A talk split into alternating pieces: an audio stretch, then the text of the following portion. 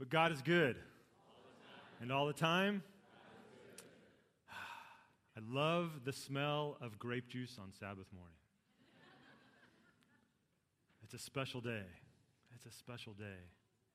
I'm just wondering if anybody out there could use a little forgiveness this morning. About 15 of you, sounds like. Let me pull out another sermon. We all could use a little forgiveness. Or maybe I should rephrase that. We all could use a lot of forgiveness. Isn't it amazing how we surprise ourselves sometimes? You know, we think we're doing so good, and then all of a sudden something happens, and you just respond in a certain way, and you're like, oh, God, forgive me. How did I do that so quickly? How did I? Ha- I thought I was, I just, you know, have you ever had those moments, and I'll confess, you know, you feel like your relationship with God is just like this, and you're like, man, if it gets any better than this. And then you just have to get on the freeway, right? And then you're like, oh man, I better get over and slow down and just to be like Jesus. This hope possesses me, you know, just, hmm. But I want you to hear today, if you will, if you will, just let me be a voice today. Let me just be a servant today and allow these words to be God speaking to you today. I forgive you. You're forgiven. Be forgiven. Enjoy the forgiveness of God. Because God knows there isn't a lot of forgiveness out in the world. God knows there's not a lot of forgiveness in our own lives. We so deeply need the forgiveness of God in our life. I've always loved since I was a child the words that probably many of us have heard or seen. They're held up on banners when the NFL season comes around. And these words, right? For God so loved the world that he gave his only begotten Son, so whoever believeth in him should not perish, but have everlasting life. There's my favorite word again. What's my favorite word in Scripture? But should have everlasting life. I want to do something here this morning, if we will. Uh, I want to put the, the verse up there again, and I want us to say it to each other. So, this is what I want us to do. We're going to break the congregation up in, in two parts. So, people to, in the garden chapel will be on the left part, and people in the balcony will be on the right part. And I want us to just, where there's a comma, we're going to stop. And we're going to start with your left, your right, my left. And so, for instance, this side will say, For God so loved the world. And then this side will say, That he gave his only begotten Son. And then this, does that make sense? Now, here's what I want us to do I want us to say it like my wife always tells me to say things to her from the heart. Okay? So I want us to say it from the heart. I want us to say it as if we really believe it. Okay? So let's try this, starting on the left. For God so loved the world gave his only begotten Son. Whosoever believeth in him should not perish, but have everlasting life. Are you hearing those words this morning? Taking them in. Don't just let them go by as something you might have learned as a child and, oh, yeah, that's, a, that's nice. It's so true. It's the reality of the gospel. And what I love, what I love about John 3:16 is John 3:17. I love what John 3:17 says, and it says this, "For God did not send his son into the world to condemn the world, but to save the world through him. There's therefore now no condemnation for those who are in Christ Jesus." Know that God is not unhappy with you, he's not angry with you. God is passionately in love with you. In fact, when he thinks about you, He's not disappointed, he is excited. Because he doesn't look at our sin, he looks at you as his beloved child. And no matter what your children do, you love them. And if a human parent can love even though something maybe isn't right in the relationship or there's disobedience going on, how much more the amazing love of God that nothing can separate us from, not even death. know that you are forgiven. Know that you are loved beyond your understanding. One of my favorite scriptures that I've been marinating in for the last month is from the book of Song of Solomon. Now, if you're under the age of 17, you should not read that book without a parent or guardian with you. But one of my favorite verses is chapter 2, verse 14. And this is how you can remember it. This is how I remember it. What is on the calendar every February 14th? Okay, so you can just remember it that way. And this is what the verse says, and this is God. This is symbolic of God talking to us. And he says this I long to see your face, and I long to hear your words, because your words are sweet and your face is lovely to me. Have you ever heard God say that to you before? Oh, me? Oh, come on. I haven't even put any makeup on yet. I haven't even shaved. I just woke up. I'm not lovely. My voice, I hate my voice, right? You ever talk to yourself like that? But this is what God says I long to see your face. And I long to hear your words because your words are sweet and your face is lovely to me. Ah. Oh, that we would have the grace to fully feel and experience and know the love of God. That's what we have before us today in these emblems. Symbols to remind us that Jesus himself gave to us to remind us, I love you this much. I love you this much that I would leave heaven and come down and be killed so that you might live and know my love now and forever. And in communion, we have, we have a wonderful experience of remembering what Christ has done for us in the past. We have a wonderful reminder of the fact that we have been forgiven, that Jesus did come and give his life for us, that he rose again, and we are forgiven. And in communion, we have the reminder that in the future to come, that Jesus is coming back for us again, and we will sit with him at the marriage supper of the Lamb, and we will hold our glasses high and say to the King of Kings and to the Lord of Lords, You reign. Thank you for your love that was stubborn enough to never quit on us, but keep pursuing us and to forgive us of our sins so we could be with you face to face forever. And we celebrate the past and we celebrate the future. But sometimes, I have to say, I think sometimes as preachers and as a Christian church, we forget to celebrate the present. We forget to celebrate that it's not just about being forgiven for our past and then holding on for dear life till Jesus comes back, comes back again someday soon. It's about living in the presence of Jesus Christ in me today in the now. I'm forgiven. And now, Jesus, take a hold of my life and run with it. One of my favorite passages in the New Testament is Galatians chapter 2, verse 20.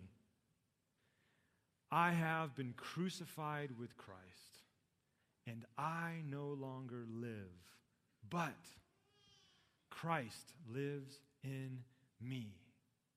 The life I live in the body, I live by faith in the Son of God who loved me and gave his life for me.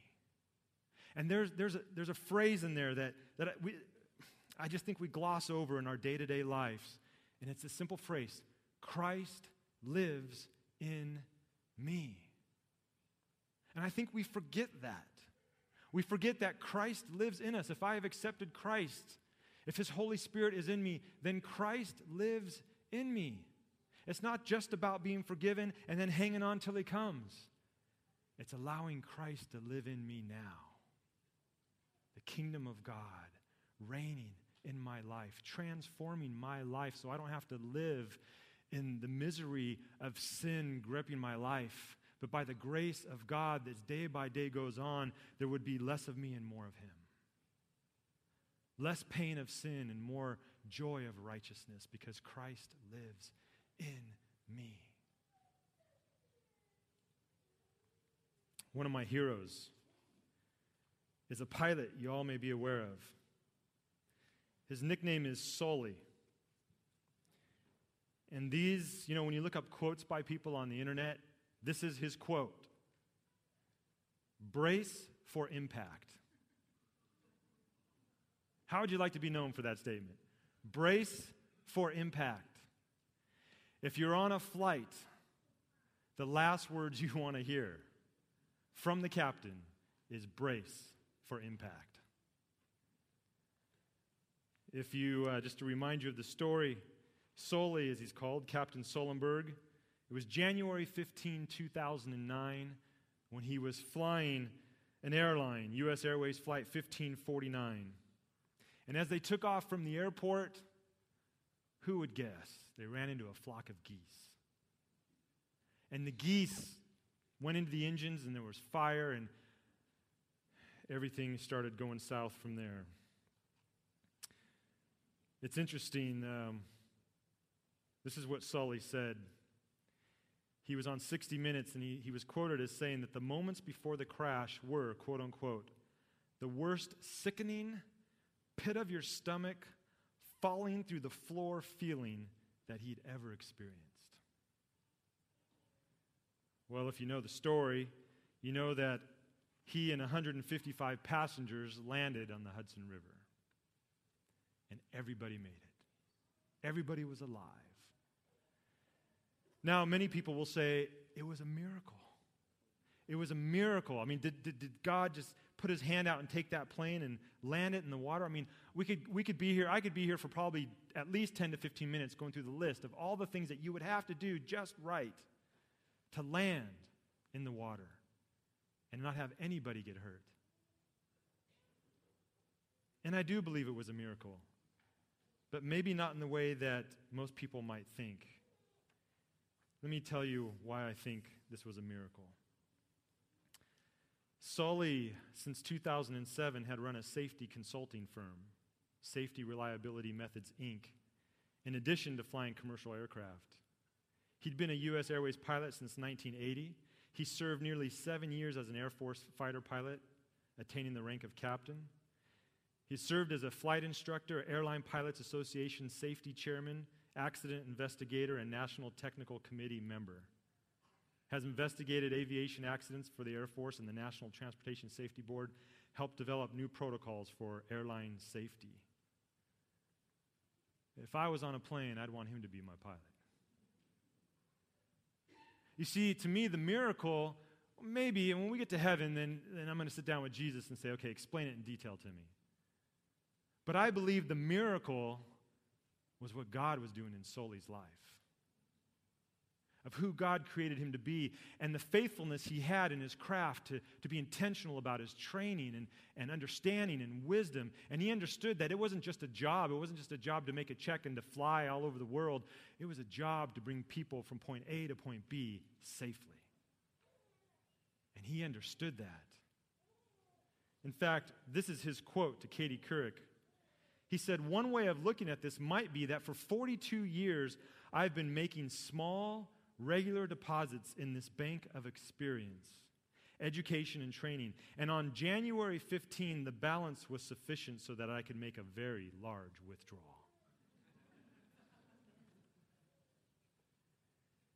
You see, I think too often, in the context of Christ living in me, too often, we still try to live the Christian life by what I like to call the cult of spontaneity. That it ought to just happen naturally, and I believe it, so it's just going to happen. Didn't Jesus call us to be disciples of Him and to learn from Him? Didn't He call us to sit at His feet? Didn't He, didn't he say, Come, come follow me, and I will teach you? See, the, the world, I think, often tells us that, oh, if it's not spontaneous, it just doesn't come from the heart.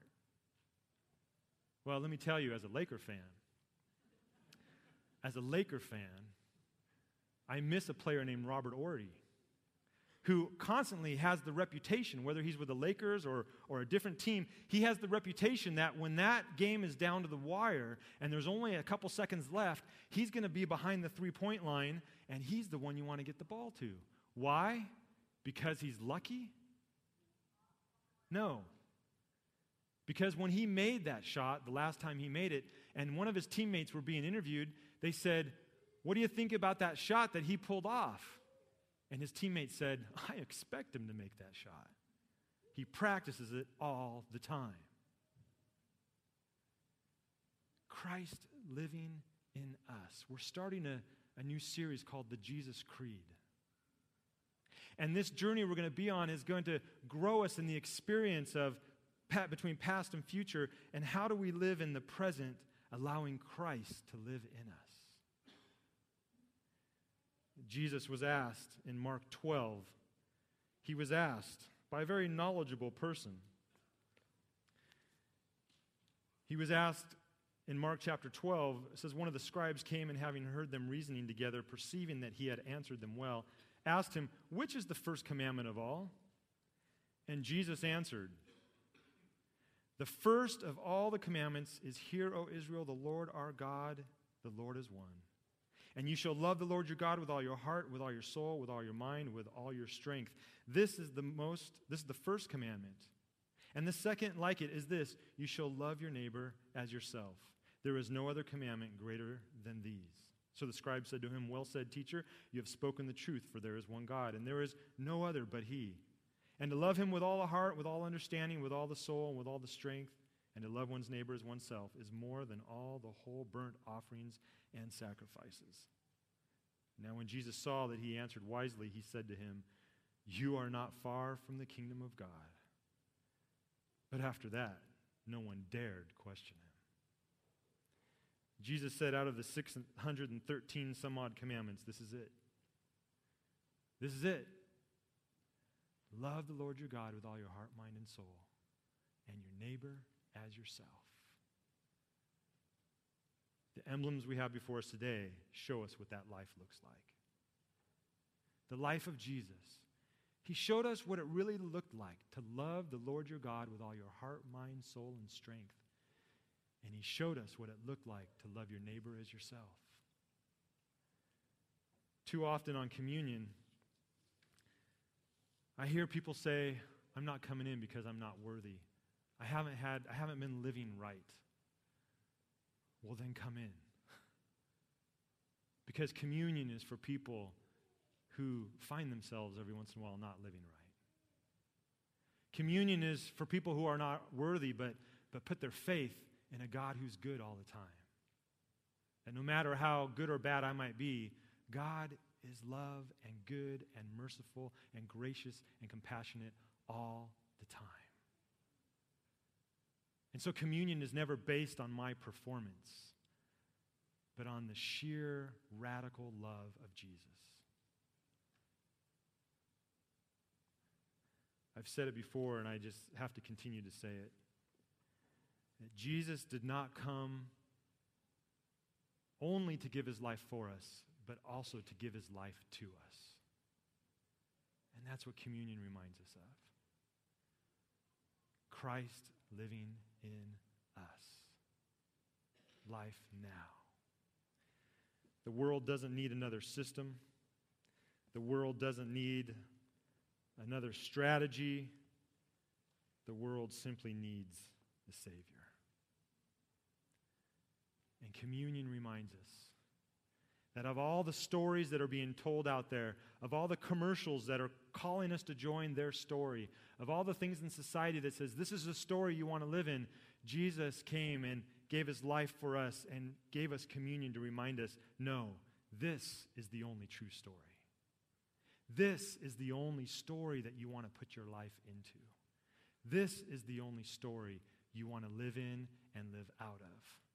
Don't sell yourself short and enter other stories that don't even come close to the love of God and His kingdom now and forever. In the Seventh day Adventist Church, we practice open communion. It means anyone here today who would like to partake of the blood and body of Jesus Christ as Savior is invited to the table.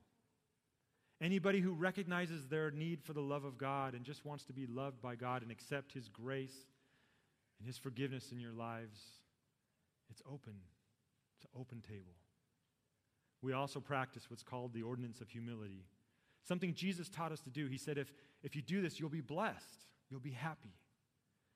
He gave us the, the exercise of washing each other's feet to remind us that we are all equal at the foot of the cross and that we're blessed if we will be like him and be the one among us who serves. And so, before we dismiss in your bulletins, it describes where you can go to partake in the foot washing. And just as a reminder, the men can meet in the kindergarten room, which is out towards the back, the women in the junior room, which is back in this direction, and families can participate together in the fellowship hall. Before we leave to, to practice this ordinance of humility, let's pray. Lord Jesus, thank you for who you are. Thank you for what you've done, for what you're doing, and what you will do. Forgive us, Lord. We come to your table today asking forgiveness for the times in which we just don't let you live. So, Lord, we ask that you would give us the grace today and every day here on to let you be alive in our lives. We rejoice in the forgiveness of sins past, and we rejoice that you are coming again. And Lord, we also rejoice that you give us yourself through the presence of the Holy Spirit to live in us today. That we would not be conformed to this world, but transformed by the renewing of our minds. So go with us now as we participate and wash one another's feet.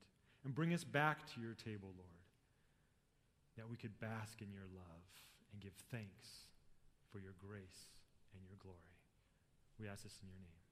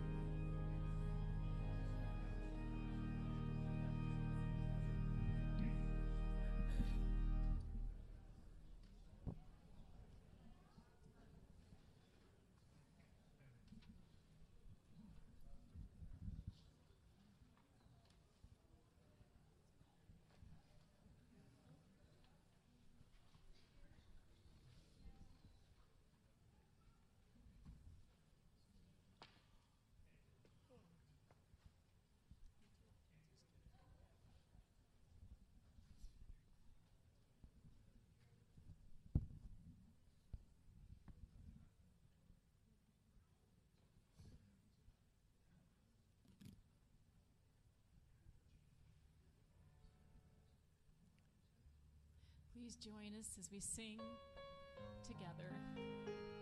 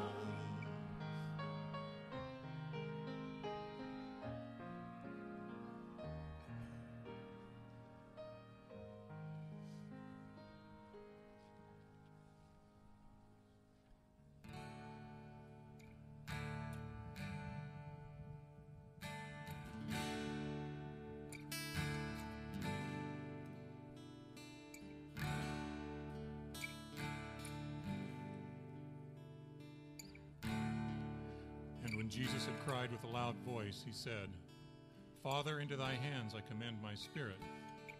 And having said thus, he gave up the ghost. Will the Lord ever tell us why he cried so? Was it the cry of relief at the touch of death? Was it the cry of victory? Was it the cry of gladness that he had endured to the end? Or did the Father look out upon him in answer to his cry, My God, my God? And the blessedness of that look make him cry aloud because he could not smile? Was such his condition now that the greatest gladness of the universe could express itself only in a loud cry? Or was it but the last wrench of pain ere the final repose began? It may have been all in one, but never surely in all books, in all words of thinking men, can there be so much expressed as lay unarticulated in that cry of the Son of God. Now should inward sonship and the spirit of glad sacrifice be born in the hearts of men, for he had been amongst his brethren what he would have his brethren be. He had done for them through his sacrificial life and now death what he would have them do for God and for each other. God was henceforth inside and beneath them, as well as around and above them, suffering with them and for them, giving them all he had his very life being. He had been among them, their God brother, and the mighty story ends with a cry. Then the cry meant, It is finished. The cry meant, Father, into thy hands I commend my spirit. The last act of our Lord in thus commending his spirit at the close of his life was only a summing up of what he had been doing all his life. He had been offering the sacrifice, the sacrifice of himself, all the years and in thus sacrificing he had lived the divine life. Every morning when he went out ere it was day, every evening when he lingered on the night lapped mountain after his friends were gone, he was offering himself to his Father in the communion of loving words, of high thoughts, of speechless feelings. And between, he turned to do the same thing in deed, namely in loving word, in helping thought, in healing action towards his fellows. For the way to worship God while the daylight lasts is to work. The service of God, the only divine service, is the helping of our fellows. In commending his spirit, he was once again the example for us. And this commending of our spirits into the hands of the Father is the simplest, blessedest thing in the human world. For a person may say thus with himself Am I going to sleep, to lose consciousness, to be helpless for a time, thoughtless? Father, into thy hands I commend my spirit. I give myself back to thee. Take me, soothe me, refresh me. Am I going out into the business and turmoil of the day, where so many temptations may come to do less honorably, less faithfully, less kindly than the ideal man would have me do? Father, into thy hands. Am I going to do a good deed? Then, of all times, Father, into thy hands, lest the enemy should have me now. Am I going to do a hard duty from which I would gladly be turned aside? to refuse a friend's request, to urge a neighbor's conscience. Father, into thy hands I commend my spirit. Am I in pain? Is illness coming upon me to ravage my body, to shut out the glad visions of a healthy brain, and to cloud my mind with thoughts and imaginations that are troubled and untrue? Take my spirit, Lord, and see, as is your way, that it has no more to bear than it can bear. Am I going to die? Thou knowest, if only from the cry of thy Son, how terrible that is. And if it comes to me in a less terrible shape than it came to him, think how poor to bear it I am compared to him. I do not know what the struggle means, for of all who pass through it, not one enlightens his neighbor left behind. But won't I long with agony for one breath of thy air and be denied it? Shall I not be torn asunder with dying? I will question no more. Father, into thy hands I commend my spirit. For it is thy business, not mine. Thou wilt know every shade of my suffering. Thou wilt care for me with thy perfect fatherhood. As a child, I could bear great pain when my father was leaning over me or had his arm about me. How much nearer my soul cannot thy hands come, yea, with a comfort, Father of me, that I have never yet even imagined. Or how shall my imagination overtake thy swift heart? I care not about the pain so long as my spirit is strong, and into thy hands I commend that spirit. If thy love, which is better than life, receive it, then surely thy tenderness will make it strong.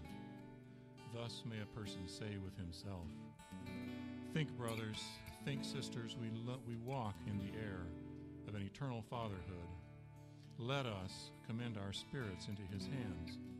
Whither else dare we send them?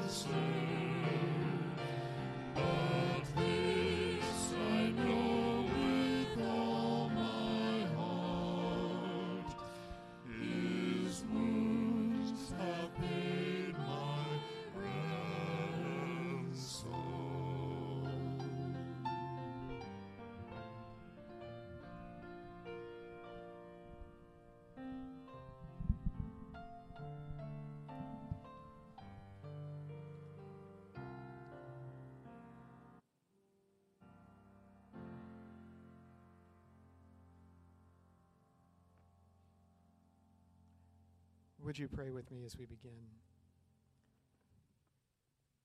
Our Father in heaven, we are so grateful this morning for the love that you have shown to us, for the sacrifice that you have made, for the way you have given us the gift of yourself. In a few moments, Lord, we'll be holding in our hands the symbols of your sacrifice and of your love. The bread representing your body broken for us, the cup representing your blood shed for us. Lord, they draw our mind back to what you have done, the extent to which your love was willing to go. And we are grateful as we remember and as we allow what we remember to change us. They draw us forward as well in anticipation of the time when you have told us that you will not take part in this cup or this bread again until we do it together in the kingdom. And so we look forward in joyful anticipation to that time. And Lord, also as we partake of them now in just a few moments, we know that as they become a part of our bodies, as the bread and the wine become a part of us, that it reminds us that you do indeed dwell within us, that it is Christ within us, the hope of glory.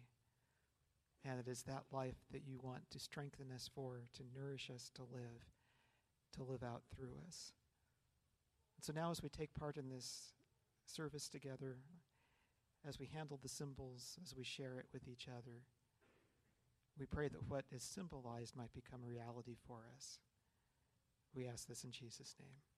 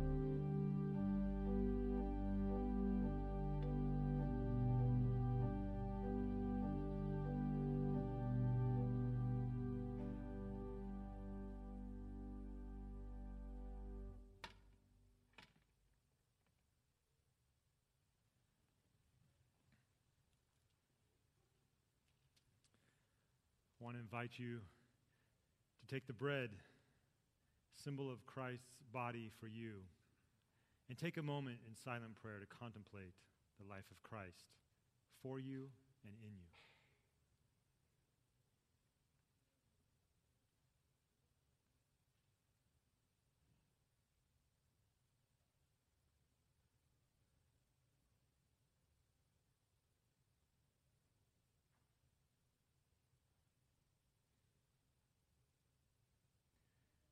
Lord Jesus, on the same night in which he was betrayed, took bread, and when he'd given thanks, he broke it and said, Take, eat.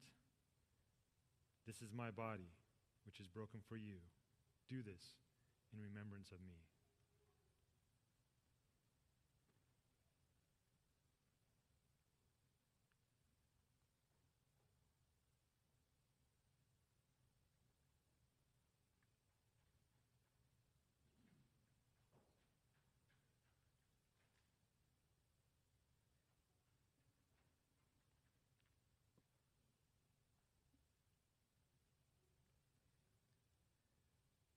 The same way, I invite you to take the cup,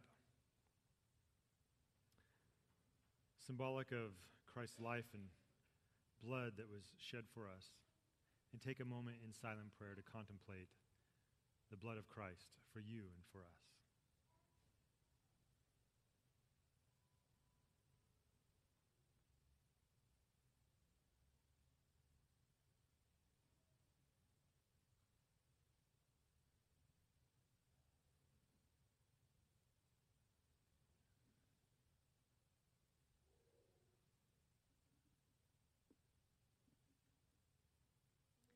The same manner, he also took the cup after supper, saying, This cup is the new covenant in my blood. This do as often as you drink it in remembrance of me.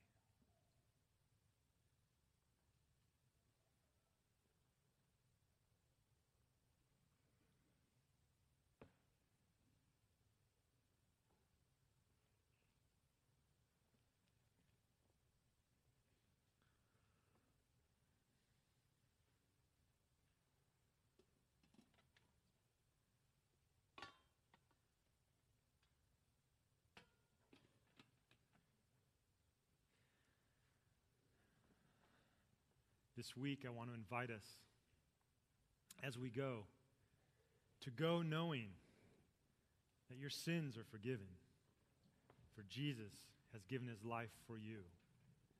There is therefore now no condemnation for those who are in Christ Jesus. And as you go, go in the hope, knowing that Jesus is coming again, and we will sit down with him like we have today and celebrate the kingdom of God together. And as you go, go today in the present, knowing that Christ lives in you. And just as Captain Sully was a miracle on that plane that day, Christ calls us to be a miracle in this world of pain and sorrow.